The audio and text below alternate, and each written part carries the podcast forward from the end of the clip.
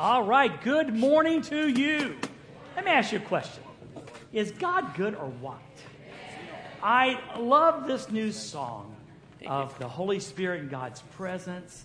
And oh, I hope you just up with him a prayer that, that he would fill this place, fill the atmosphere of this place to have his will and his way in your lives. And if you're here visiting this morning, we are just glad you came. We got a great day planned. Like we're going to get the physical, the spiritual food here. We're going to have lunch, and when we get done, come back tonight. We got singing, we got preaching, and we got ice cream. Can you beat that anywhere? Can you beat that anywhere? It's just a great day. It just really is. Now here's the deal. You know, if you've been coming, or maybe you through the, this you figured out we've been studying the Ten Commandments. And when we got down to the adultery and to the murder and to the stealing part, we, we talked about that, and we brought a parallel into John ten ten. The thief comes to steal, kill, and destroy. And then we took a field trip.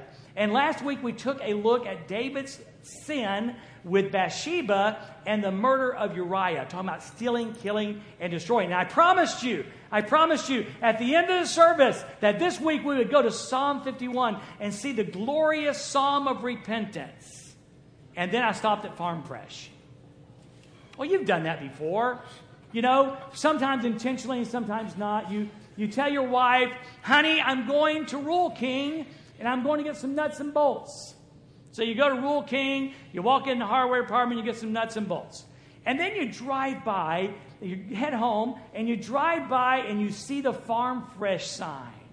And a voice whispers to you, buy ice cream. This has happened to you, right? Buy ice cream. So you walk in the back door with your wife, and you've got the nuts and the bolts. Yay, you didn't forget that.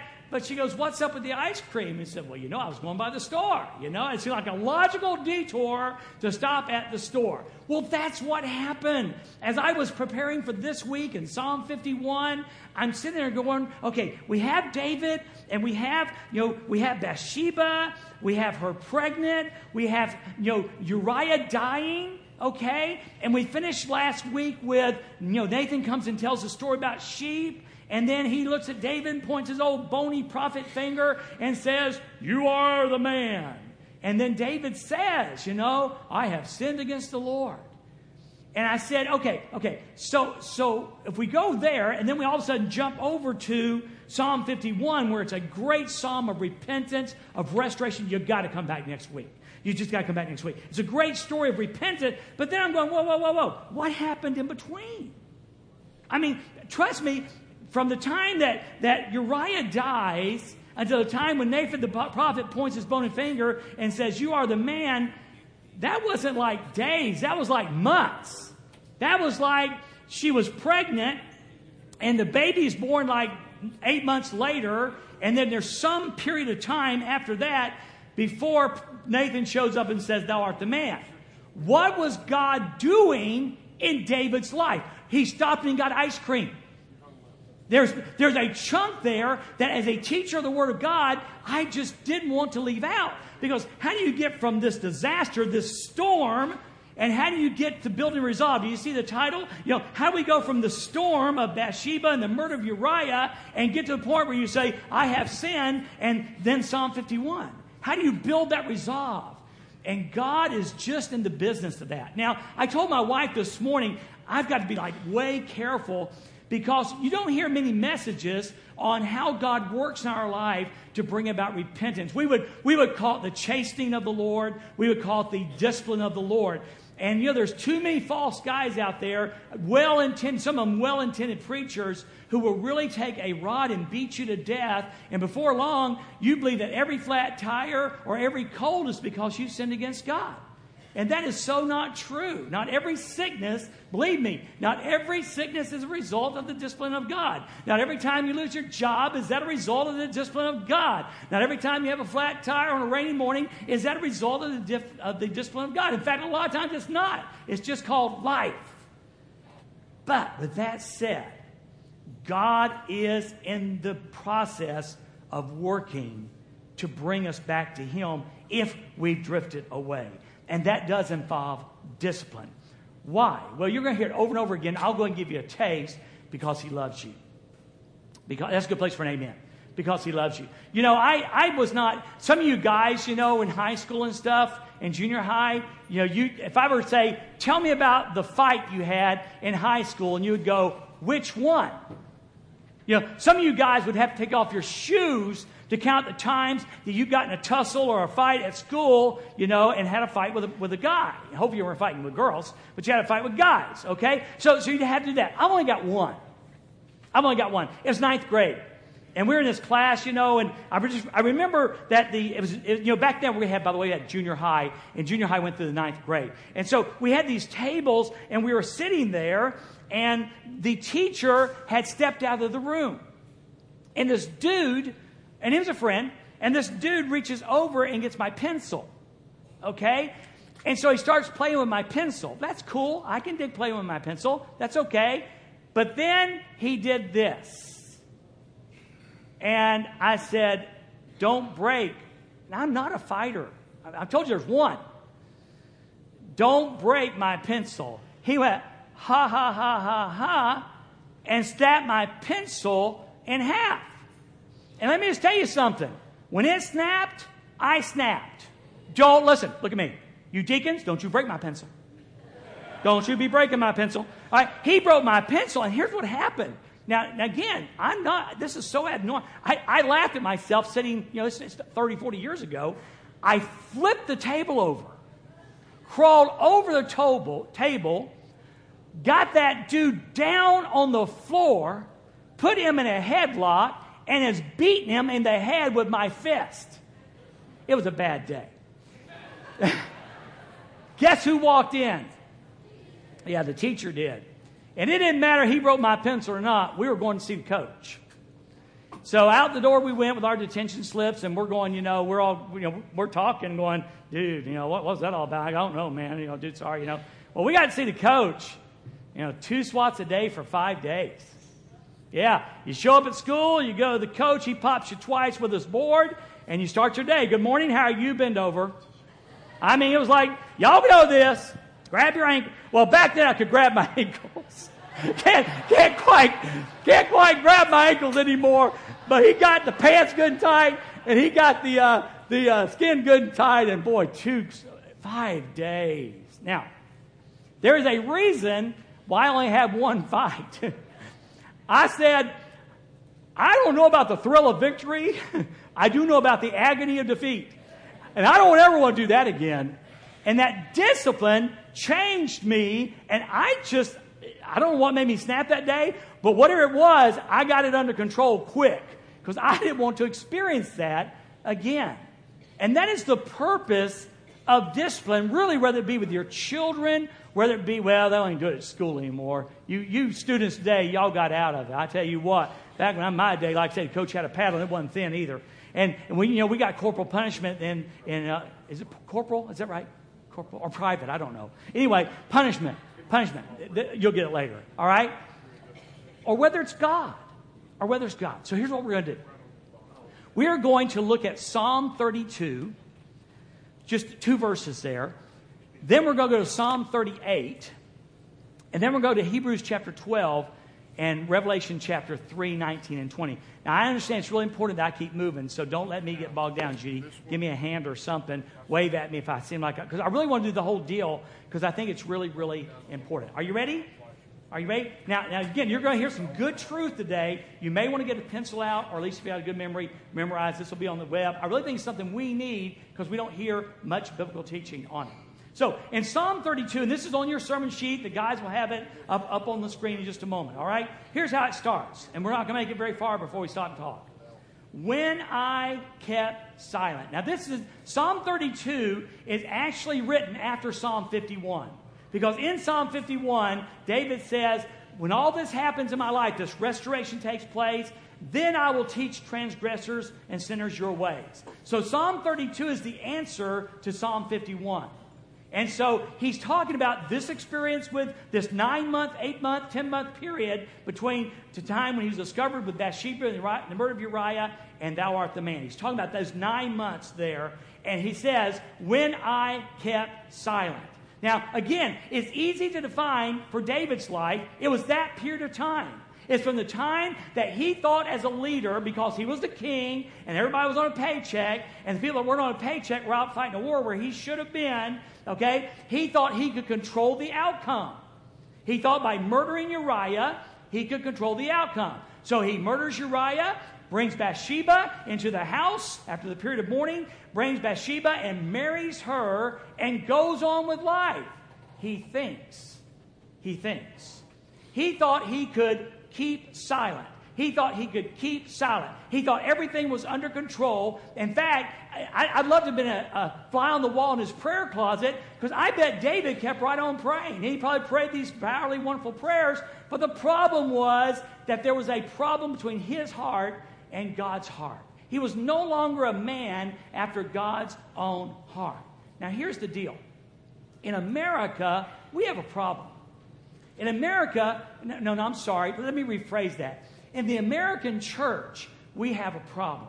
I mean, we can look at David and say, yeah, we know what David did. Boy, that's easy. But you know, there's this, there's this thing going on in the American church where it's almost like we pretend like we never sin.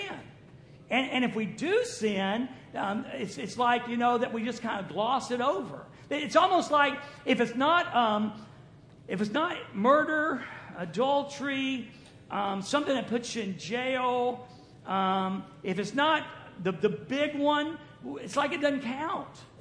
It's like God's only keeping score on the big ones, that God only cares about the big ones. Where do we get that theology from? You may have got it from some preacher who wanted to tickle your ears, but listen, God cares about sin.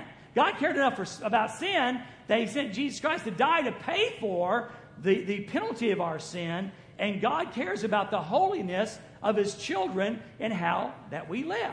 God does care. Now, here's the deal. There is no difference in sin. I want to make this clear. There's not big sin and little sins. You know, if uh, Bena, I think about what you said the other day at our meeting with the Hellfighters.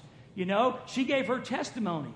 And um, Richard responded to her, you know, these guys have been drugs, alcohol, you know, mo- bikers, you know, biker testimonies. And she said how she was raised in a Christian home. And even when Richard prayed, he prayed for the little church girl testimony. Because Bena, you know, Bena was probably twenty-three before she sinned. You know, just kidding, just kidding, just kidding. Just, you pay me a quarter afterwards, okay? You pay me a quarter afterwards, all right? But the bottom line is, didn't smoke, didn't chew, and didn't run around with boys who do. You know, that's what, that was my testimony. I was, I was a really decent person. But let me tell you something. It took just as much grace. It took just as much grace to save moral Benadardi, who went to church, and it did the biker guys. Let me say that again. You need to grasp this. I think we have this deal going where we think, okay, if we didn't, if we were pretty good growing up, and we asked God to save us when we were eight years old. We had a young lady come to my office today, and she was eight years old. She got saved. It took just as much grace to save that eight-year-old as it did the dude who was doing meth and drugs and all of that. Okay? So there are no there are no big and little sins. All of us are depraved sinners. On our, again, I said, uh, I think Wednesday night, on our best day, we are depraved sinners. So, so there's not big and there's not little. But here's the deal I want you to get. There's a, there's a scripture in, in a, the Song of Solomon, of all places, the Song of Solomon two fifteen. Let, let me read it to you. I could give you my translation, but I'll give you the real one. Song of Solomon, they say this. It's some brothers talking. Um, catch us the foxes, the little foxes that spoil the vines, for our vines have tender, tender grapes. That's a really good verse. Let me read it again. Catch us the foxes, the little foxes that spoil the vines, for our vines have tender grapes. Now listen, the bottom line is, they, it's a beautiful illustration, it's a clear illustration. In that region, they would have known this. The smallest of foxes that would slip under the radar would come in and enjoy the grapes. And when the harvest time came, there were no grapes left because the little foxes had spoiled the vines. Now, whether, rather, whether it's better, whether it's an elephant that spoils the vines or whether it's a little fox that spoils the vines, the vines are still spoiled. Whether it's a huge sin, one of the atomic bombs we talk about, or whether it's your day-by-day lifestyle of allowing, and I'm going to put in parentheses for you, small sins, sins of the heart, both ways the vines are spoiled. And God cares about both.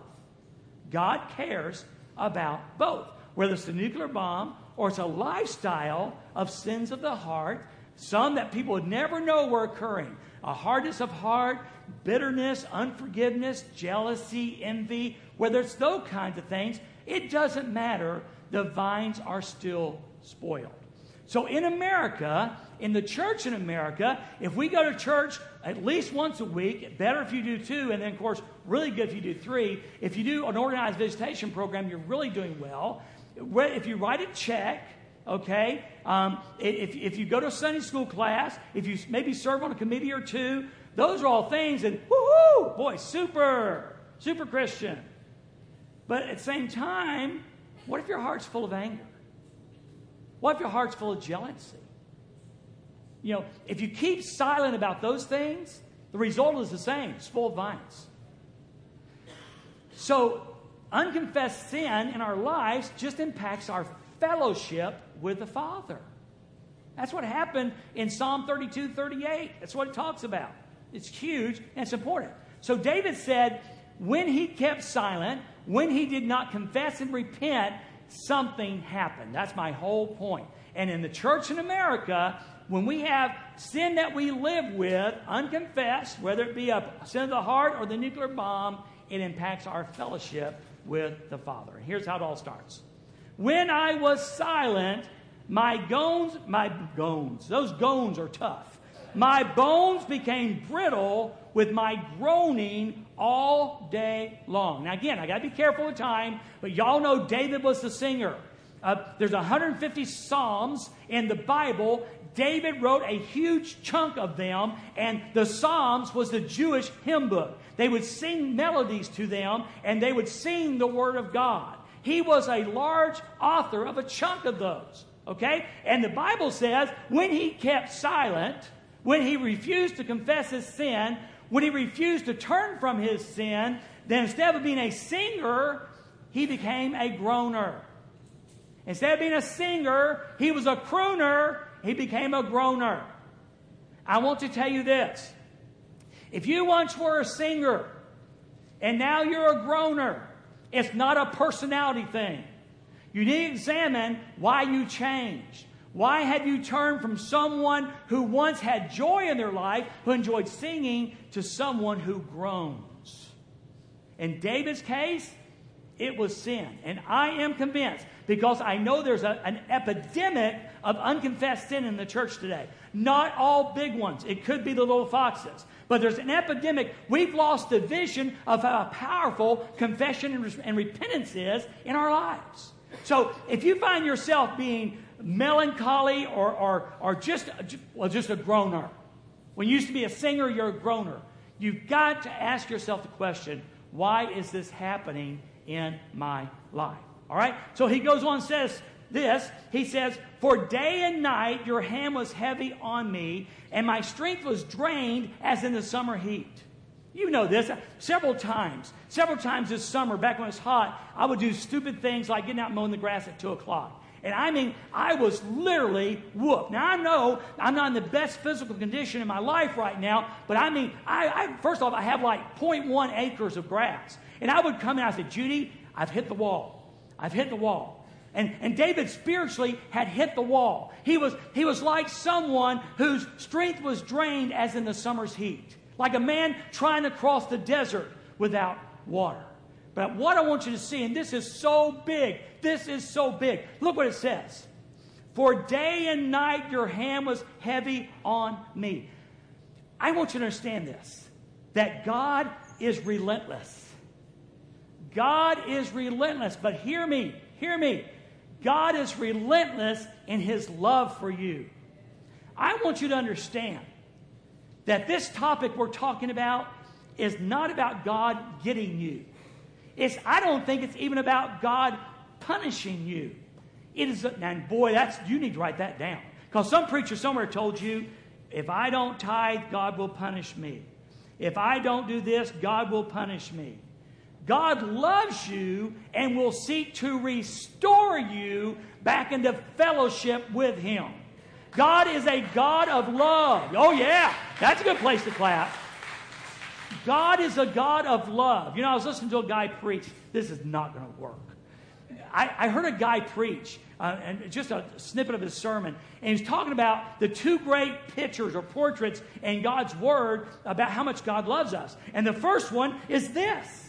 The first one is this. I mean, I mean, it's huge. It's huge. Again, if you ever get in a situation and you think God doesn't love you, just remember this, not this one, but what happened two thousand years ago when Jesus Christ died on the cross for your sins. This is the anchor of love. This is the anchor of hope. This forever says, no matter what your circumstance tell you, no matter what, what your brain is telling you, no matter what your friends are telling you, this says, I love you. I love you. And the other scripture that he points to is Hosea the prophet. And he said, with Hosea the prophet, God was trying to demonstrate His great love for the nation of Israel. So He had the preacher, the prophet, go marry a prostitute. Figure that one out. He goes and marries a prostitute. And of course, she is unfaithful to him. All right? And listen to this. This is Hosea three one. He's, she leaves him. She marries him, unfaithfulness, and leaves. He don't even know where she is. Okay, they don't know where she is. And then God comes back and says this in chapter three of Hosea. And the Lord said to me, go again. Aren't you glad God goes again? Aren't you glad God goes again and again and again and again? I'm so glad for that. Go again. Love the woman who is loved by another man and is an adulteress. Even as the Lord loves the children of Israel, though they have turned to other gods. God had the prophet go find that prostitute and bring her back home again, because it's a beautiful picture of how much God loves us.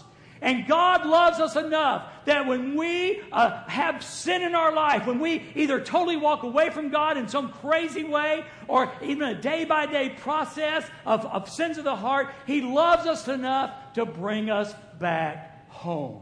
God is relentless, not in His punishment. He will, for the unforgiven, at the great white throne judgment, be unrelentless in His punishment.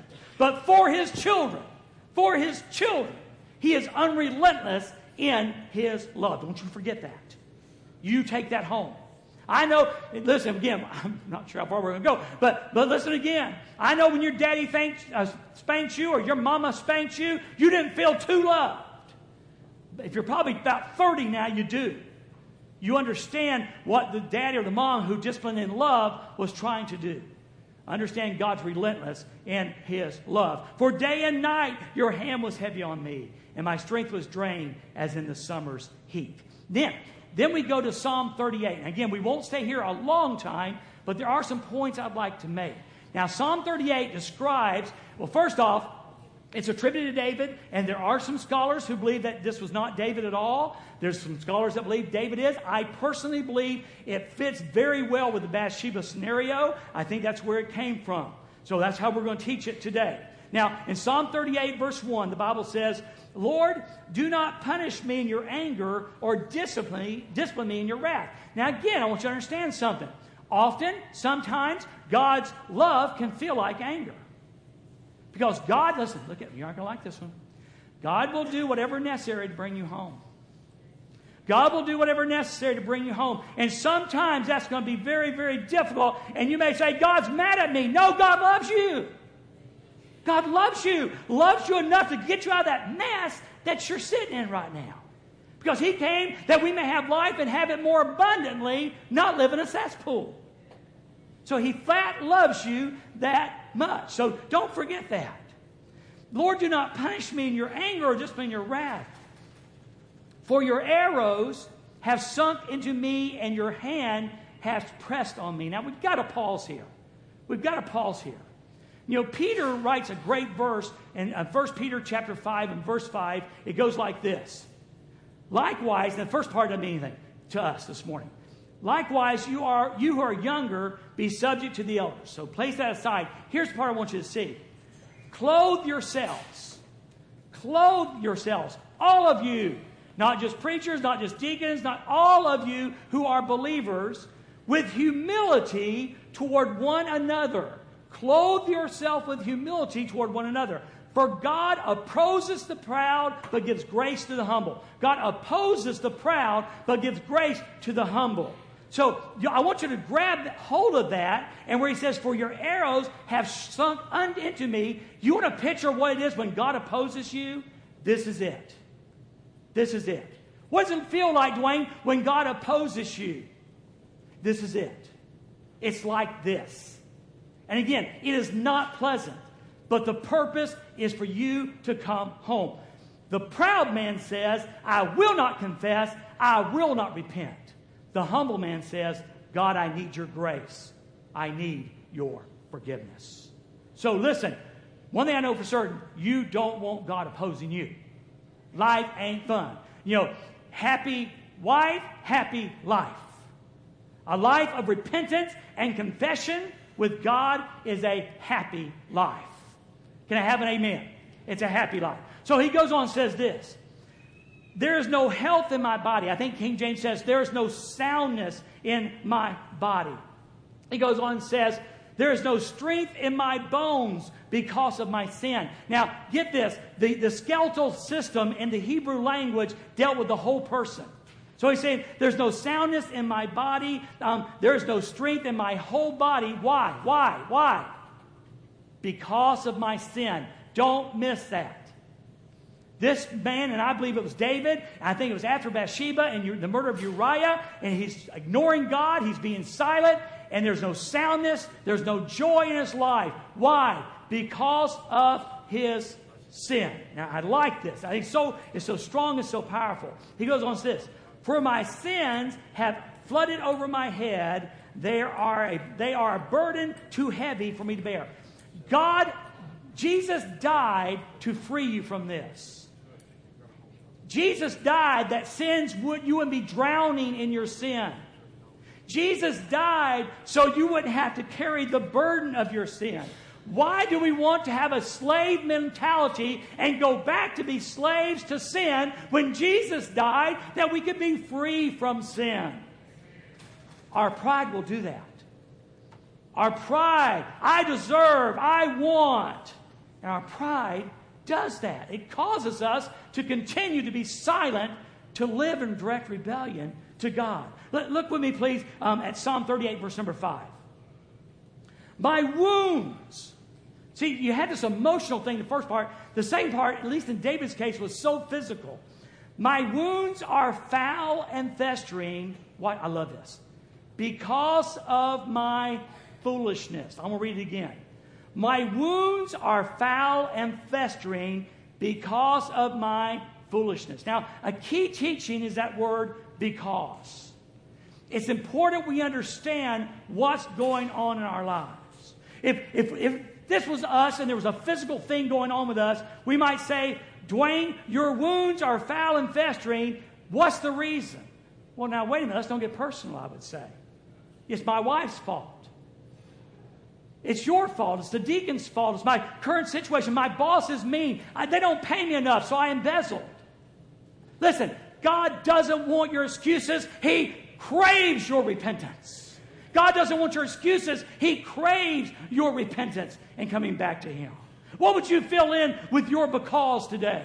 Why would you say that your heart is filled with bitterness or anger? Why would you say that you've embezzled? Why would you say that you committed adultery? What would be your excuse? I will tell you this, it won't hold water. And you don't want it to hold water. Because as a child of God, you want to come home. In order for you to come home, you've got to come to grips with your sin.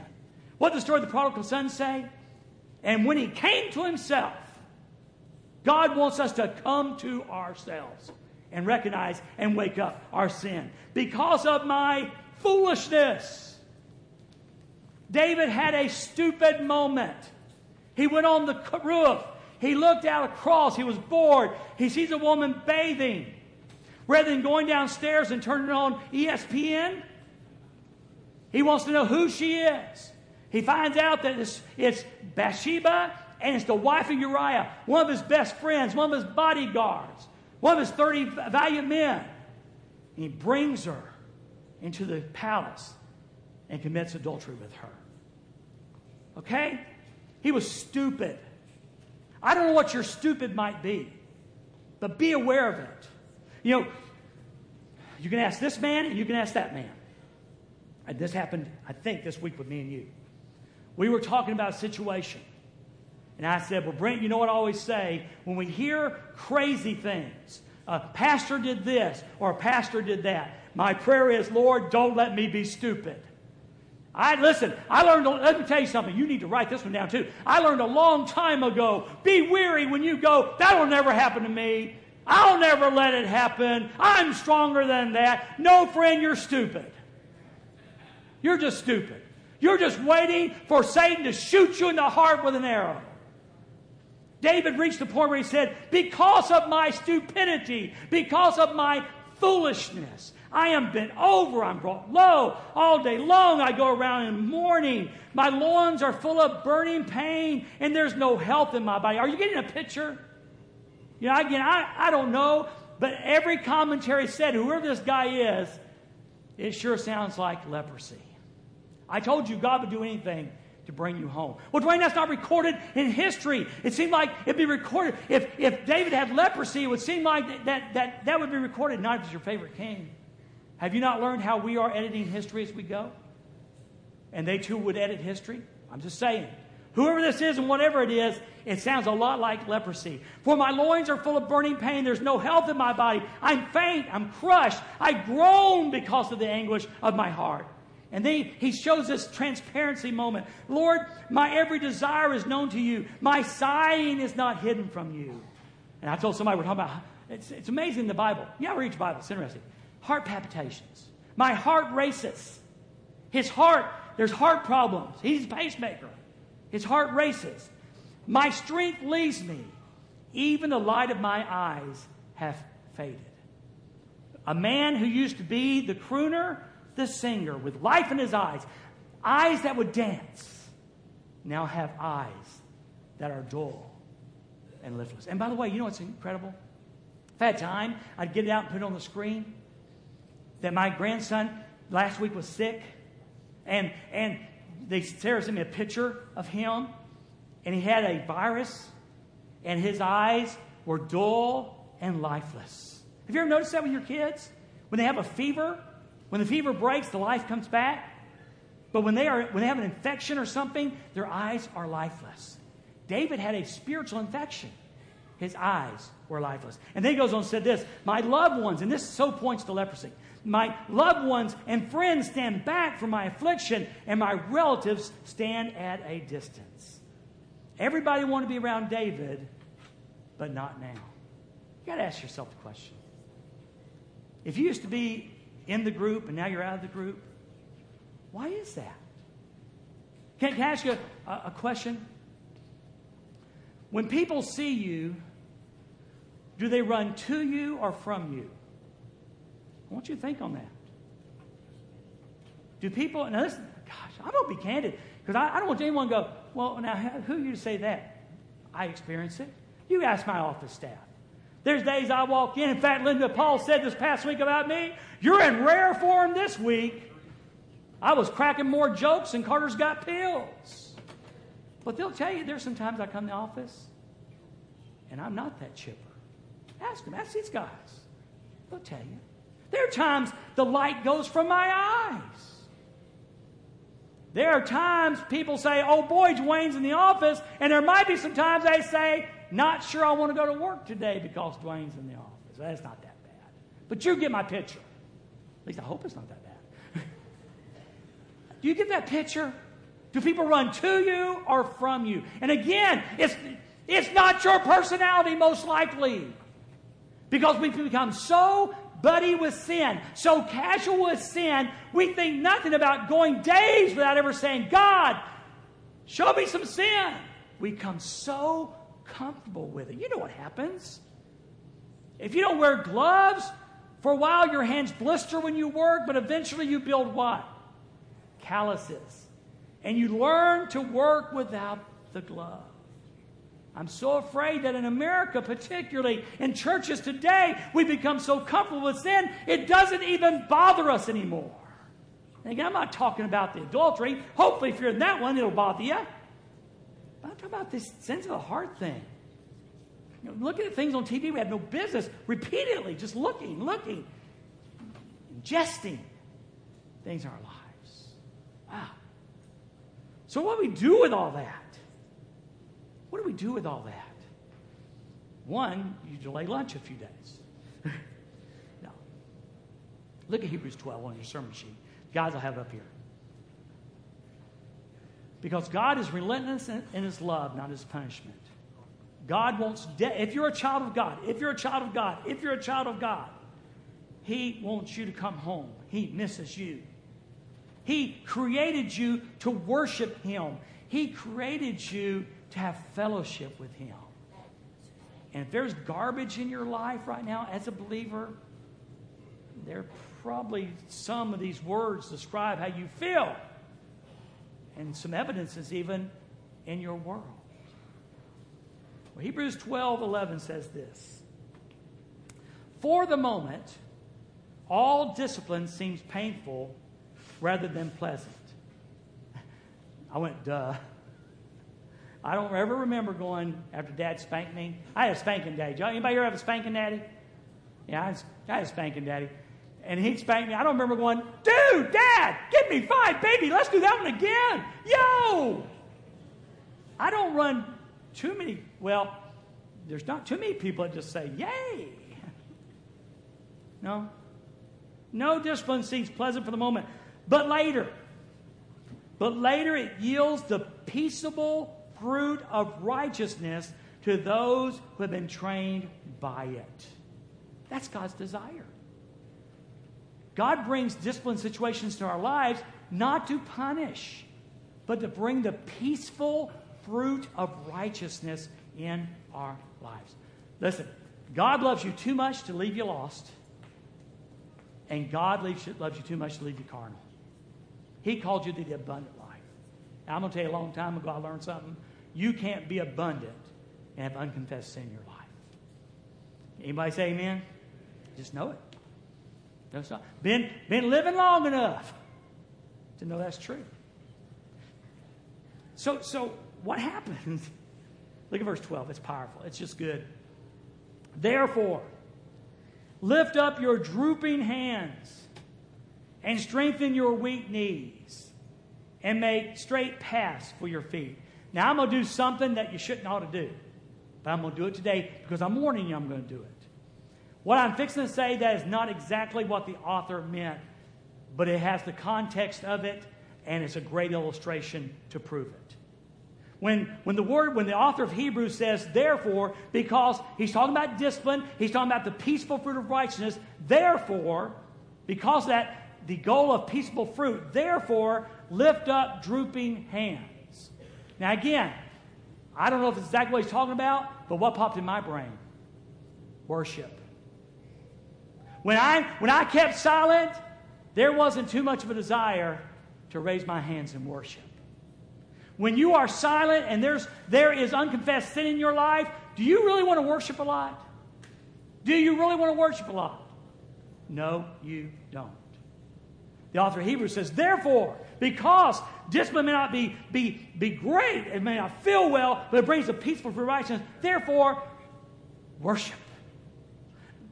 Therefore, strengthen your weak knees. If there's ever a time, if there's ever a time, if there's ever a time, we ought to pray. It ought to be times when we know our eyes are liftless, when our friends are leaving us, and we know something's going on. It is time to get on your knees before God and say, God, what is going on? And if you don't know your sin, the Holy Spirit will show you your sin. When's the last time you did that? When's the last time, as a believer, you got on your face before God and said, God, something's going on. Help me. I need to know. And sometimes you get an answer and sometimes you don't. I'm telling you what, there's a time we need to worship. There's a time when we need to have strengthening knees that are willing to bend in prayer. And straight paths Straight paths for your feet. Where should the path go? Right there. You don't need a psychiatrist. You don't need to read some self-help book. You need to get on your knees at the foot of the cross and say, Jesus Christ, who died for me, Jesus Christ, who loves me, I bow at your feet in full surrender. God, what do you want me to do? What is in my life that's keeping the light in my eyes away? There's room at the cross, not only for salvation, but for day by day life. And we will worship, if we will pray, and we'll find our way to the cross, we will find the abundant life that God wants us. Can I have an amen? Does that make a little bit of sense? He goes on and says this. Make that path straight so that what is lame may not be put out of joint, but rather be healed. God wants to bring healing. He loves you. Do you believe that today? I know you. I know you believe it when you get the pay raise, and and you know when things are going wonderful. But do you believe it when difficulty comes? When not when difficulty comes, but when you, when you know God may be disciplining you because you know there's some junk in your life. There's a scripture that I want to close with in Revelation three, nineteen and twenty. How many times have we seen this scripture misused? Behold, I stand at the door and knock. And we would tell a lost man how Jesus is standing at the door to knock. And that is not the context. It's a beautiful picture, but it's not the context. He is talking to the church, the church, the church at Laodicea. He's talking to believers. In fact, you see that. If you look at verse number nineteen. Those whom I love. Does God love you? Does God love you? Those whom I love, I reprove and discipline. God's discipline is an act of love, not an act of punishment.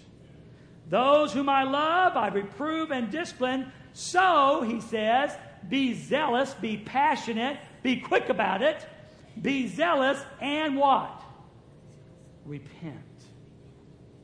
We forgot about repentance.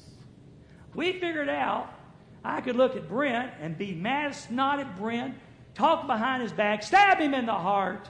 Then I go home in my little prayer closet and get on my knees and say, Dear Jesus, I know I treated Brent wrong today, and I'm sorry. Thank you.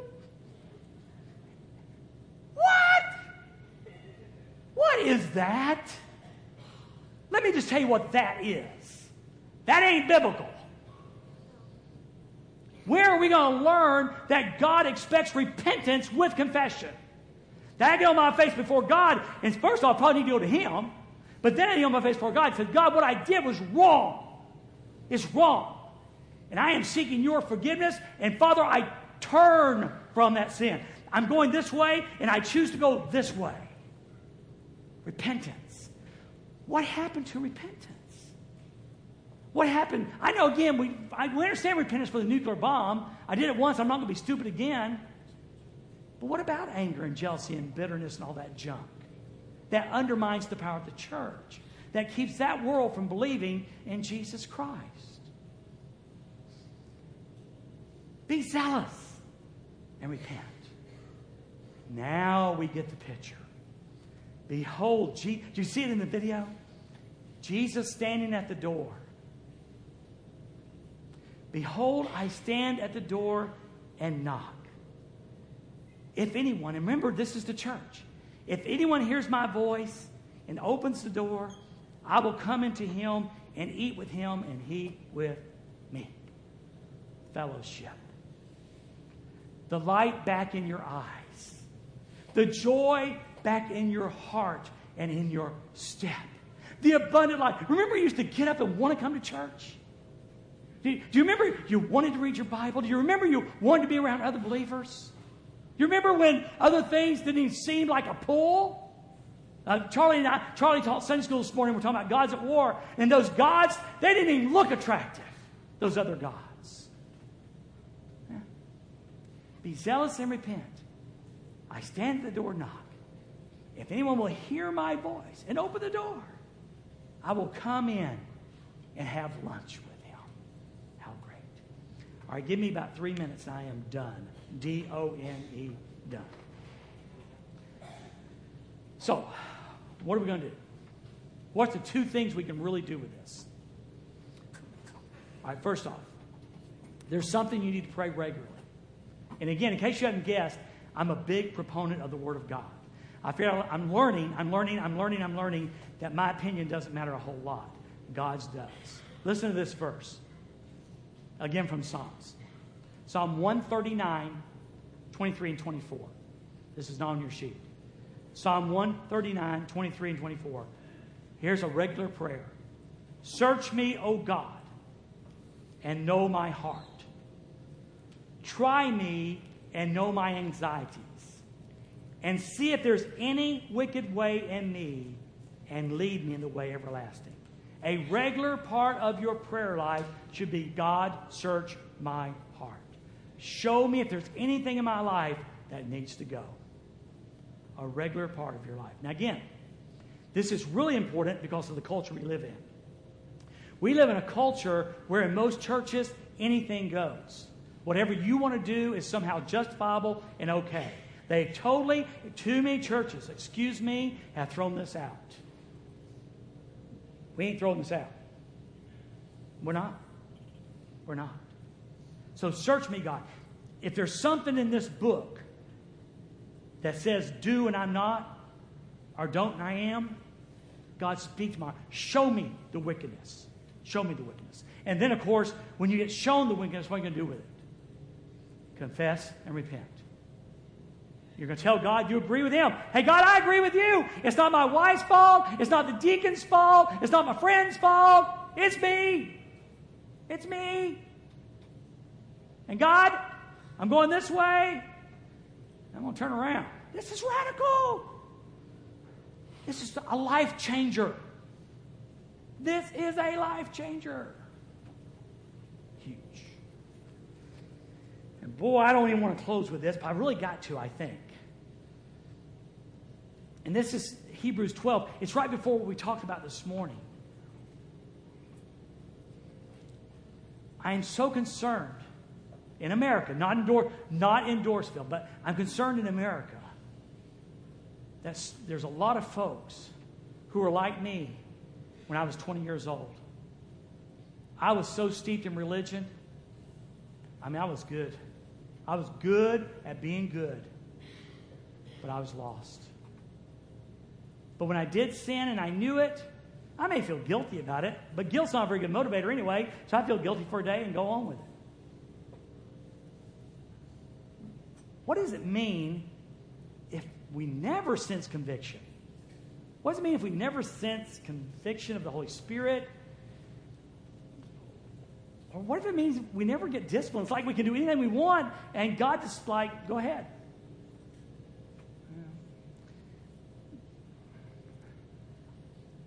Endure suffering as discipline. God is dealing with you as sons. But what son is there that a father does not discipline? But if you are without discipline, which all receive, which all receive, then you are illegitimate children and not sons. I don't want to stand before God one day and try to explain to him why I milly-mouthed around this issue today. I want you to check. I want you to examine. I want you to look in your heart. And I want you to be one hundred percent certain that you know Jesus Christ is your Savior. And this is a key indicator I believe Scripture teaches that if we can go out and just do whatever we want to do with no conviction and no discipline, you wonder what we got. Because religion will let you do that. Jesus won't. Jesus won't. So my two bottom lines today after all that is, and by the way, gosh, again, keep in mind, this is all about love, not punishment. But my two big things is, we need to get back into the habit of asking God to examine our hearts. Because I'm telling you, the heart is desperately wicked, and who can know it? Who can know it? Your heart will lie to you. Your heart will tell you you're right. Your heart will tell you you're justified. It will lie, lie, lie, lie. And we need God to examine our hearts and speak the truth to us. And then, you know, David, I've grown to love this Holy Spirit song to fill the atmosphere. To fill the atmosphere. I'm asking the Holy Spirit today to speak to your hearts. And if you're here today, and maybe God's filled your heart about your salvation experience. Is it real? Is it genuine? Is there evidence of a continuing conversion experience? If there is not, my brother Brent will be standing down front. And we'd love to share with you. I did that forty years ago, this October twentieth, uh, twenty-fifth. forty years ago with my pastor. In between Sunday school and worship, I was the worship leader. His song director walked up to him and said, "We need to talk." I went to his office and I said, "Brother Gene, if I died right now, I'd split hell wide open. I need Jesus. I need a Savior." And that day, he saved me. I don't know about you or not, but it's a bottom line we need to examine. Would you bow your heads right there? Thank you for your patience. Thank you so much. Guys, I just believe this is so big. And we're going to pray in just a moment and ask the Holy Spirit to work on our hearts. I love the picture of Jesus standing at the door knocking. Just for fun, we'll say, you're here today without him. He's on the outside of your life, and he's knocking on your door. That's not the context, but it's still a beautiful picture. Behold, I stand at the door and knock. And he's saying, I want to come into your life and be your Savior. And then we'll go into the context. And he's knocking at your door going, I've longed for fellowship with you again. I've longed for fellowship with you again. Please open the door and let me come back in to your life. Brother Brent will be down front. This whole day was designed for this decision time. Let's let the Holy Spirit fill this place and work in our hearts. God, thank you, thank you, thank you for this opportunity. Holy Spirit, I pray in the powerful name of the Son that you love, that you would speak to hearts. If there's someone here who's never experienced your amazing grace, God, may your Holy Spirit draw them to salvation today. If there's a brother or a sister, and today they have realized that we have become way too comfortable with our sin, Holy Spirit, speak to them now. Let them walk over the, the door of their hearts and turn the knob and bring Jesus back into full fellowship of their lives. Just like we're fixing to enjoy a time of fellowship, may that fellowship happen in our hearts. And Jesus, I thank you and I praise you for what you're going to do. In your name I pray. Amen.